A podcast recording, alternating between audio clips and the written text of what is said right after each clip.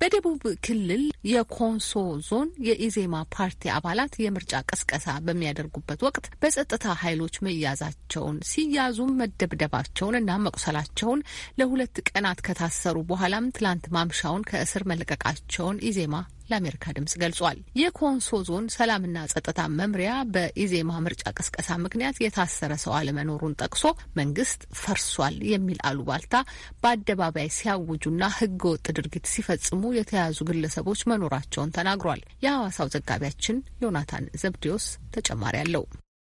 አስራ አንድ የፓርቲያቸው አባላት በደቡብ ክልል ኮንሶ ዞን የምርጫ ቅስቀሳ በማድረግ ላይ ሳሉ መታሰራቸውን የኢትዮጵያ ዜጎች ለማህበራዊ ፍትህ ፓርቲ ዜማ የህዝብ ግንኙነት ኃላፊ አቶ ናትናኤል ፈለቀም ለቪኦኤ በስልክ ተናግሯል።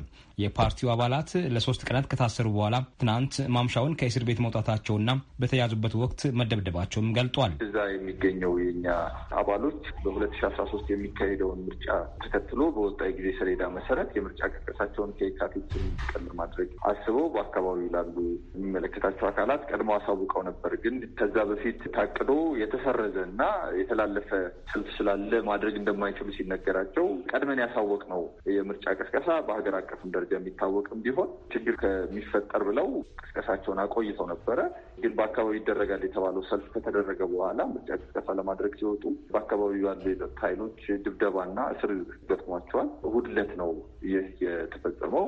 አሁን ግን ትናንትና አባሎቻችን ከእስር ተፈተዋል። የተጎዱ አሉ? ጥቃት የደረሰባቸው? ድብደባ ደርሶባቸዋል። የታሰሩት አባሎቻችን ከመታሰራቸው በፊት ድብደባ ተፈጽሞባቸዋል። ቀድሞ የተያዘ ፕሮግራም ስለነበረ ነው ከመንግስት አካላት ጋር የተጋጩት ወይስ እንዴት ነው? እኛ ባለን መረጃ መጀመሪያ ለመንግስት የድጋፍ ሰልፍ ይደረጋል የተባለው የካቲት አራት ነበረ።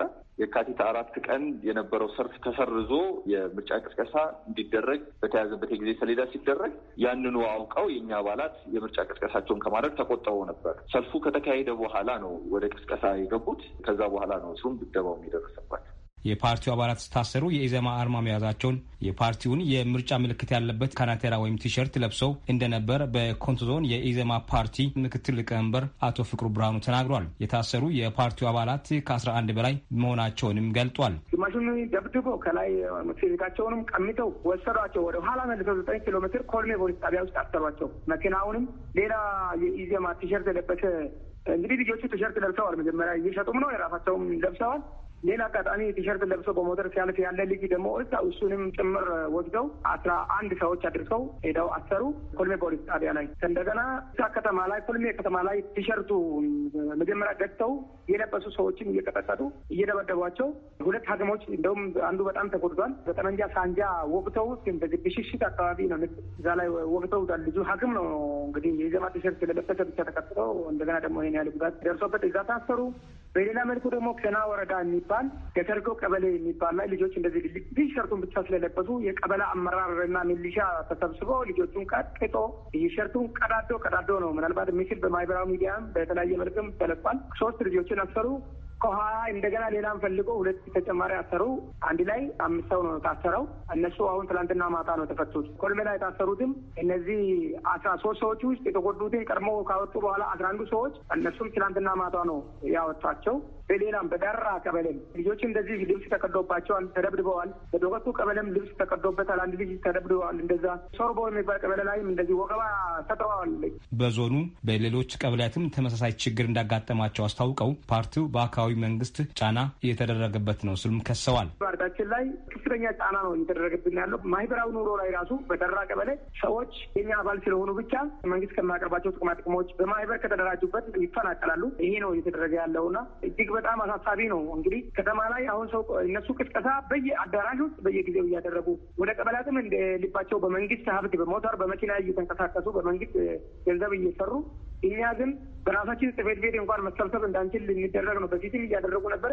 ትንሽ gap ሲል አሁን ደግሞ እንደገና የሁሉ ወገባ ሲጀምር ከተማ ላይ እንዳንንቀሳቀስ ተደርገናል። የኮንሶ ዞን ሰላምና ጸጥታ መምሪያ ኃላፊ አቶ ሀሰን ወላሎ በዞኑ በሚገኘው በኢዜማ ምርጫ ቅስቀሳ ምክንያት የታሰረ ሰው አለመኖሩን ተናግረው ነገር ግን መንግስት ፈርሷል የሚል አሉባልታ በአደባባይ ሲያውጁና ህገወጥ ድርጊት ሲፈጽሙ የተያዙ ግለሰቦች መኖራቸውን አስታውቀዋል። ታሰሩ የተባሉት ኮንሶ ዞን ኮልሚያ ክላስተር የተዘዋወሩ በየእንትኑ እየሮጡ ይህ ህገ መንግስታዊ የሆነ ሰንደቅ ዓላማ በመያዝ መንግስት የለም መንግስት ፈርሷል፣ ሰላማዊ ሰልፍ ውጡ እና ሁከትና ብጥብጥን ለመቀስቀስ በየ እንትኑ ሲንቀሳቀሱ እና መንግስት የለም ሲባል እንግዲህ መንግስት ከፈረሰ በኋላ ፈረሰ ከተባለ እንግዲህ ምን እንደሚከተል ይታወቃል። ያን ውስብስብ የጸጥታ ችግሩን እንደገና ደግሞ እንዲያገረሽ የሚያደርግ ግለሰቦች በፈጸሙት ወንጀል እንጂ ኢዜማ እንደየትኛው ተፎካካሪ ፓርቲ የራሱን ፕሮግራምና ዓላማ ወርዶ ነው አወያይቶ አሁን ለእነሱም ፕሮግራማቸውም ማናቸውም ነገሩ አተበር ይበጀኛል ብሎ ያለውን ሰው በምርጫ ካርዱ ነው የሚለየው እንጂ በሁከትና በብጥብጥ አይደለም። ስለዚህ ኢዜማን የሚወክሉ አይደለም። በኢዜማ ካባ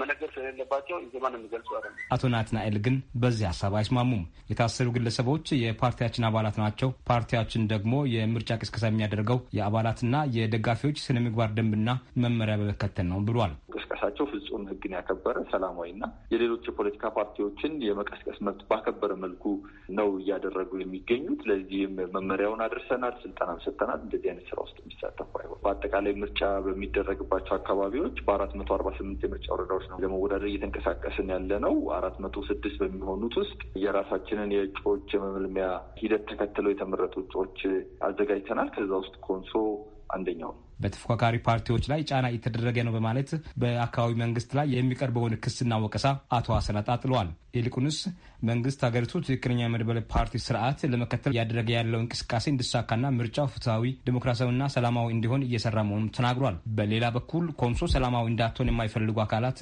ይህንን ሽፋን በማድረግ የሚያደርጉት ሴራ መሆኑንም አቶ ሀሰን ጠቅሰዋል። ከፓርቲ አሰራር ወጣ ያሉ ነገሮች ናቸው ያሉትና የሚመከሩም ከሆነ information ማግኘው ተመክረው የትኛውም ፓርቲ የአካባቢውን ሰላም ማስጠበቅ የጸጥታ ጉዳይ የጋራ ጉዳይ እንደሆነ አውቀው በጋራ መሰራት አለበት እንጂ ሁከትና ብጥብጥ ባይፈጽሙ መልካም ነው የሚል ነገር አለ። በምርጫ ቅስቀሳና በአጠቃላይ ሂደቱ ወቅት በተለይ በትንሽ ከተሞች ፓርቲዎች በተመሳሳይ ቀንና ቦታ የሚያደርጉት የምርጫ ቅስቀሳዎች ለግጭት ምክንያት እንዳይሆኑ የሚከለክል በግልጽ የተቀመጠ መመሪያ ስለመኖር አለመኖሩ የታወቀ ነገር የለም። ይህ በእንዲህ እንዳለ ዛሬ ጠዋት ከፌዴራልና ከክልል አመራሮች ጋር በመጪው ሴኔት ስለሚካሄደው ምርጫ መወያየታቸውን በትዊተር ገጻቸው የገለጡት የኢትዮጵያ ጠቅላይ ሚኒስትር አብይ አህመድ የመንግስትና የፓርቲ ስራዎች እንዲሁም ኃላፊነቶች አንድ ተደርገው እንዳይቆጠሩ ግልጽ መለያዎችን አስቀምጠናል ብሏል። በጉጉት በምንጠብቀው ባሉት በዚህ ምርጫ የመንግስት ኃላፊነት ሰላማዊ ነጻና ፍትሐዊ ምርጫ እንዲካሄድ ማድረግ ነው ብሏል። በዚሁ መሰረት